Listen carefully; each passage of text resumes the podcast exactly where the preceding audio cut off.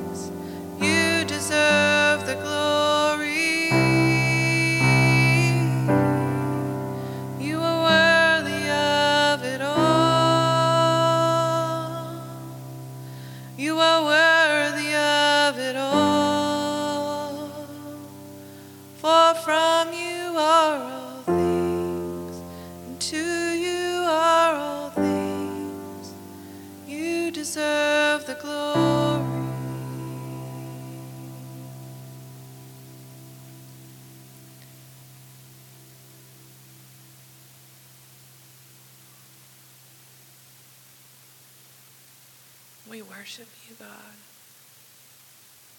You are worthy. You are great. You are good. We put all of our trust, all that we are, in you. Amen.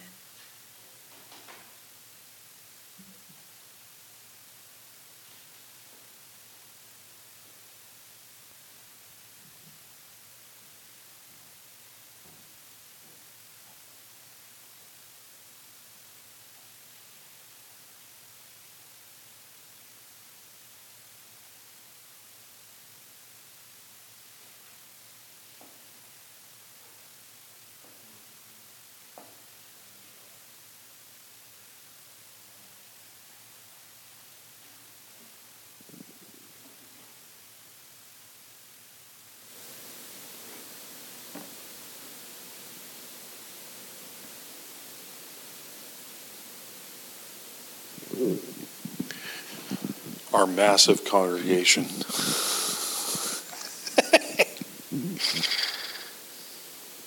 well, there's nowhere to go but up from up from here, right?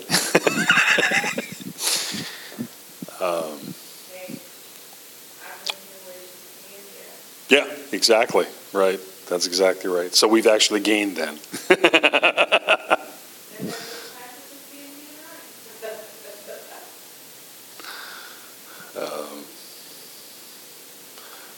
don't forget. Uh, Wednesday, what time can you be here for prayer? Or can you be here for prayer Wednesday early enough to open the doors and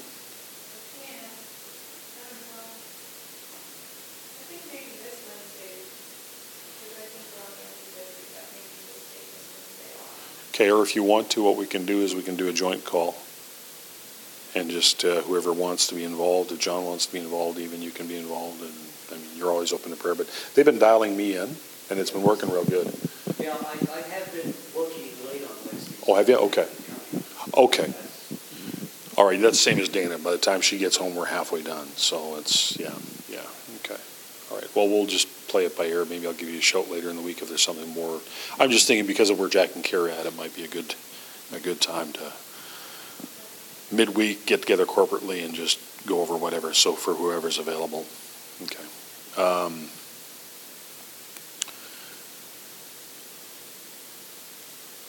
So this is going to be a pretty short, simple thing. Um, you know, Jack and Kay have been through a lot this last couple of years um, between Jack with his physical challenges that the enemy tried to put on him, and and uh, then Kay with COVID and falling down and collapsing, and now this and um, you know, I said to him last night, it's enough. I said, that's, that's where I'm at. It's enough. It's enough. And he said, no, that's right. It's enough. And so I think that primarily we need to stand with them that it's enough. And secondarily, we need to take account of our own lives and not let fear creep in. Now, I think most of us here, and for the most part, the ones that I know that listen, are mature enough to understand that we don't let fear take over in our lives as best as we can. But there's things that we do every day uh, where we let fear come in in different forms. And I have found that um, when you let something creep in insidiously, right? Um, by insidious, I don't know if this is the proper terminology for it, but it's the way I've always thought of being insidious. Is it's sneaky, it's slimy, it's kind of you don't really know what's there, but it's there, or you see it and you think, oh, I don't like that, but you watch it anyway, that type of thing, right? It's insidious, and so um, when those types of things come at you, don't give them place. I think we're in a I think we're in a time space right now in the kingdom where we can't. And um, as somebody who the Lord uses to show things ahead of time, I would say that this is probably the time to take account of things in your life. I know I have been, and I have to continue to do so. Uh, take account of things in your life that you might think are borderline. And I'm not talking about necessarily um, sin. God will show you continuously in your life if you have sin or if you have something you need to stop. But I'm specifically speaking to a spirit of fear. So if there are any little things where you're fearful of, right? I don't have enough money. I don't have enough food. How am I going to pay the power? How am I going to? No, you just need to yield it to God. You need to yield it to God. Um, we had an example of that last night.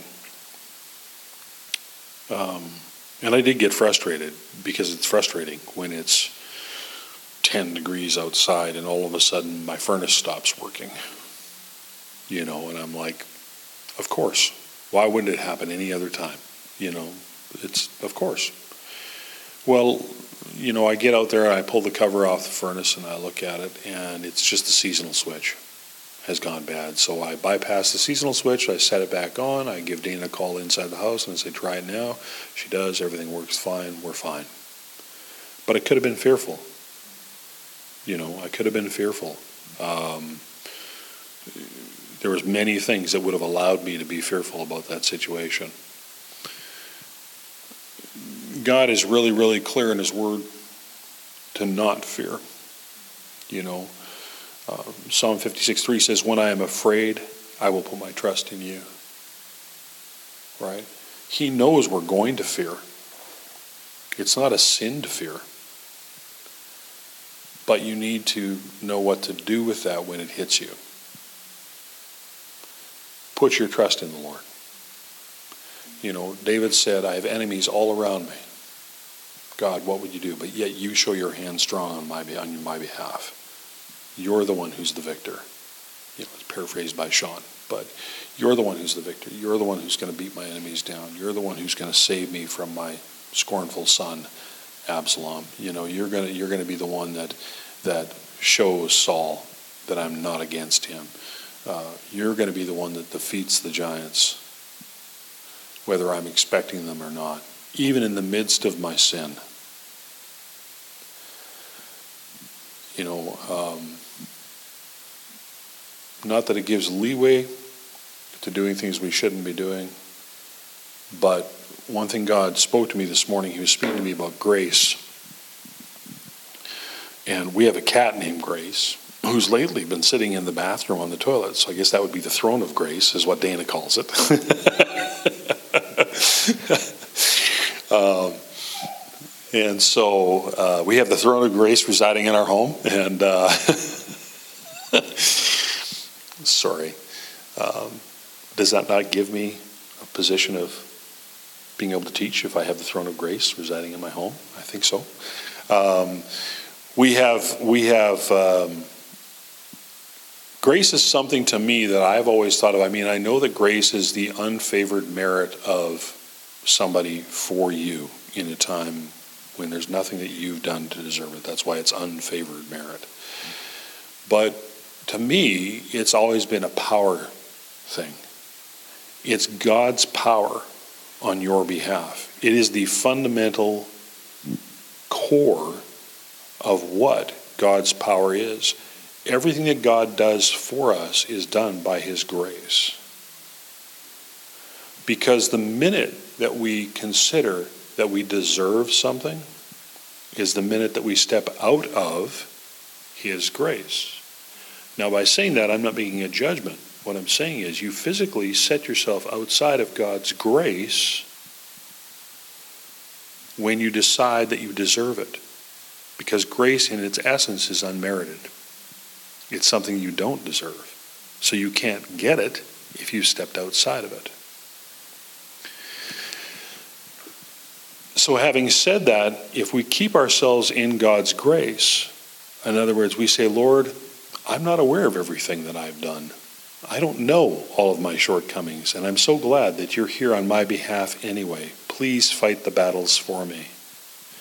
then when something comes up, you don't have to question as to whether or not you're in good moral standing with God, although it's always a good thing to do.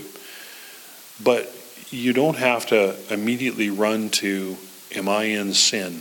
Why have I done? Why has this happened to me? What has gone on? I don't understand. Why would this? Last night we're standing, the furnace stops working. Dana says, It's 63 in here and the furnace isn't kicking in. And I went, and I stopped and I said, God, I'm done with this. Fix it. You know what's wrong. I don't. I don't understand it. I'm not even going to try to understand it. Fix it. And when I went out there, he divinely showed me what to do. And it was done in five minutes.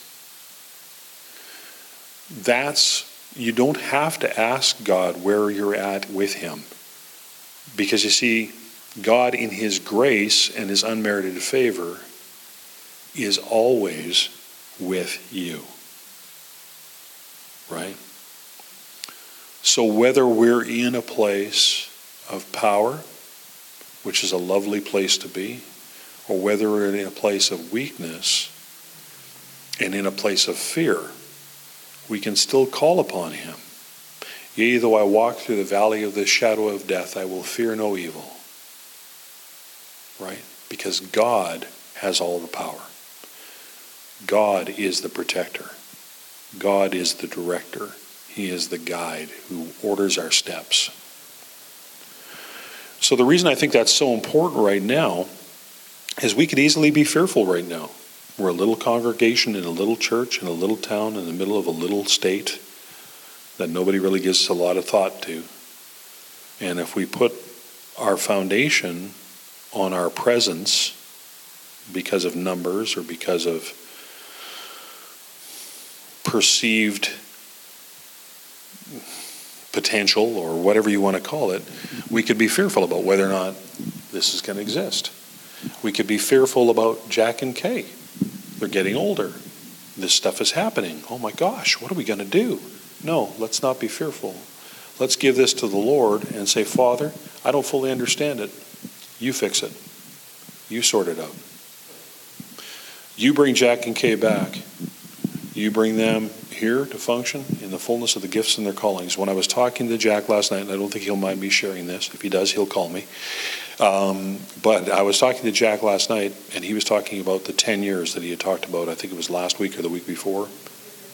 Was it in prayer? Oh, it was on Wednesday? Okay, so it was prayer on Wednesday. Jack was talking about 10 years that the Lord had spoken to him, that there was 10 more years. And that was specific to them, but it was also specific to the kingdom and that we were going to have 10 more years. And so we were talking a little bit about that, and I said to Jack, I said, I really truly believe in my prayer for you guys that you're about to come in to the fullness of what God has called you in ministry over these last years. And that's why this attack has amped up. We're about to see the doors open to everything, to the fruition of everything you've been preaching about having a first century church in a 21st century time. A first century mindset church in a 21st century time. The fullness of the fivefold ministry running. A group of individuals gathered together to share, right? Right now, we're still, because we're small, we're still in a position where we have worship on a stage and we have someone giving a message like I am right now. But I foresee a day, and I know that Jack and Kay do as well, when we'll gather together and someone over there will say, I have a song, and they'll go up to the piano and sing a song, and somebody else, I have a, I have a, a, a word from the Lord, and it matches that song, and they're over here, and it, and that's how the, that's how the first century church functioned. It's a healthy place. It's a good place, you know. Uh, right now, that's not the place that we're in as a church in America and Canada and Europe. We're not. I would, I would say that we're probably in a place where God would come in and turn some tables if He had a chance to do it. Um, but that's another message. Uh, we don't want to live in fear right now. What we want to do is we want to lift Jack and Kay up.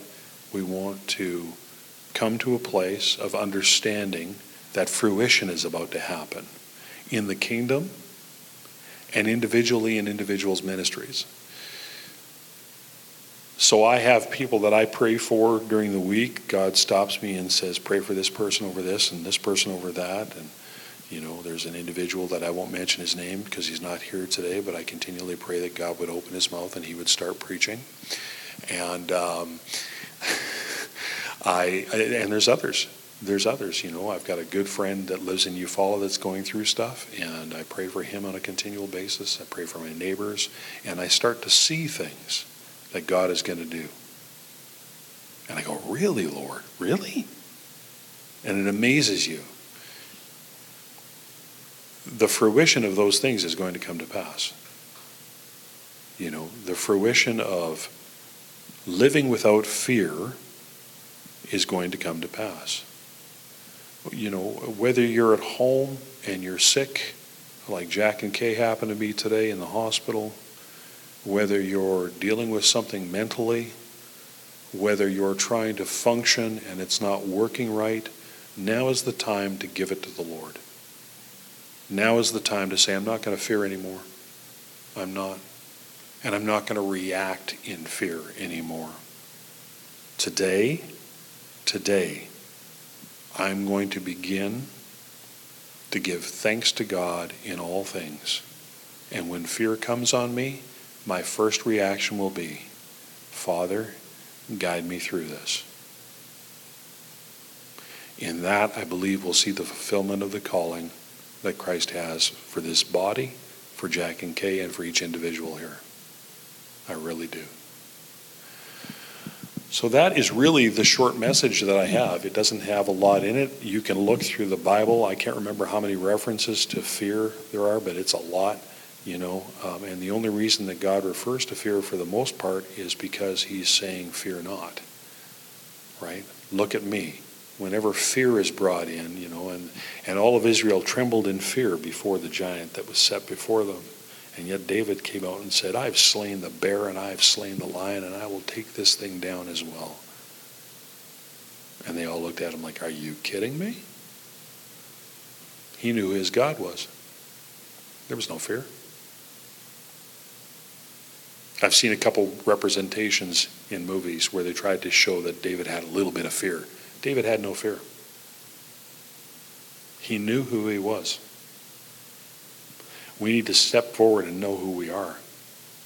And each and every person, even people I know are listening to this that I've never heard or talked to or seen, you have a position in Christ. And you can set forward in that position in the fullness of what God has for you. So, whether it be work, whether it be ministry, whether it be whatever is going on in your life, it's time to step forward into the fullness of what God has for us. That's about it. There's not much more that I want to say today. It's a short little thing. Um, I would like to move into prayer for Jack and Kay. Mm-hmm. Yeah, go ahead. So, the one thing that came to mind is that the only other fear God tells us to be in is the fear of the Lord. Yes.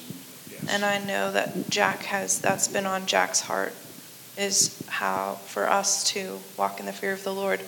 And I think that that is staying in the grace, right? right? So the fear that we need to have is not of anything the world can give us, it is us getting out of alignment with the Lord, right? Like us getting outside of His grace, us getting outside of His will and His ways. Like we don't fear that enough right? And so to stay in the fear of the Lord, I think of that as like if we're the carriers of his name, you know, like, or if we represent our family, even our earthly family, like, we don't want to do anything to bring disregard or bring a mark on our family's name. That is the fear of the Lord, right? Like, we don't want to bring any ill repute or disrespect or anything false and represent God in any false way. Like that's the fear, that's the fear of the Lord. Or to get outside of his grace, or to let sin get or let anything insidious get into our hearts. That needs to be our focus, but not to fear it. It's just to have an awareness of it and us to be in alignment with Him and just fully, fully, fully, fully in Him. And if that's our focus, and if our eyes are fixed on Him, we know that we're the apple of His eye, right? And we can go into His throne room of grace and sit on His lap and tell Him everything that we have and everything that we need and that He loves on us.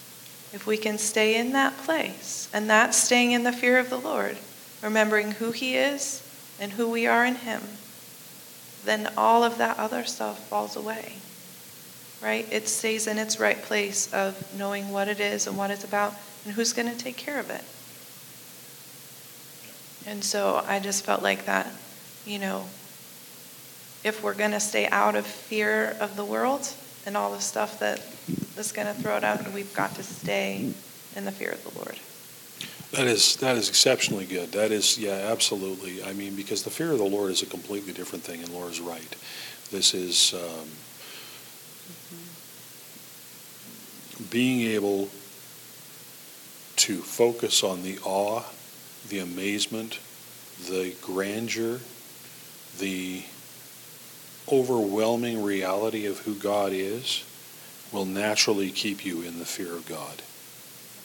If you don't understand the fear of God, this doesn't even do it justice, but as close as I can come, we would drive down the road with my dad, and we drive by a big old power plant. And my dad would say, I built that from the ground up. And we go, wow, that's amazing. And then when I got older, I'd drive down the road, and my kids would say, Daddy, did you work in that building? And I go, Yeah, I did. That whole west side, I was involved in building that with a bunch of other people from the ground up. And they go, Wow. And that's kind of what it is to fear God because all of a sudden you realize that the person next to you knows something that is so outside of what you are at that point.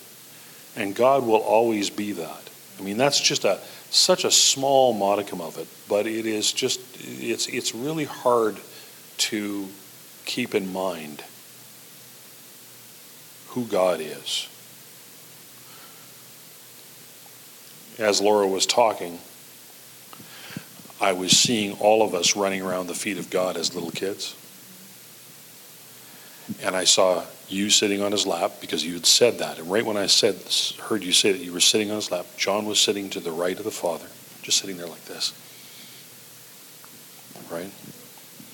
Dana was running around, this freckle faced little red-headed kid running around in circles at his throne, just having a blast. And I was out in the distance, and God kept grabbing me and pulling me back. but in all of that, we all had the fear of the Lord.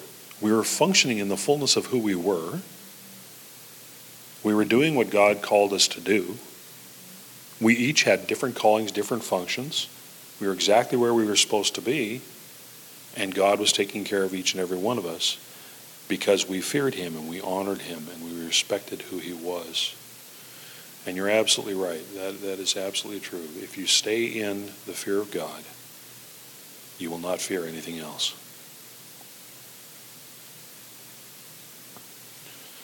So, Laura, why don't you pray that? Just pray into that, and we'll we'll go right into prayer.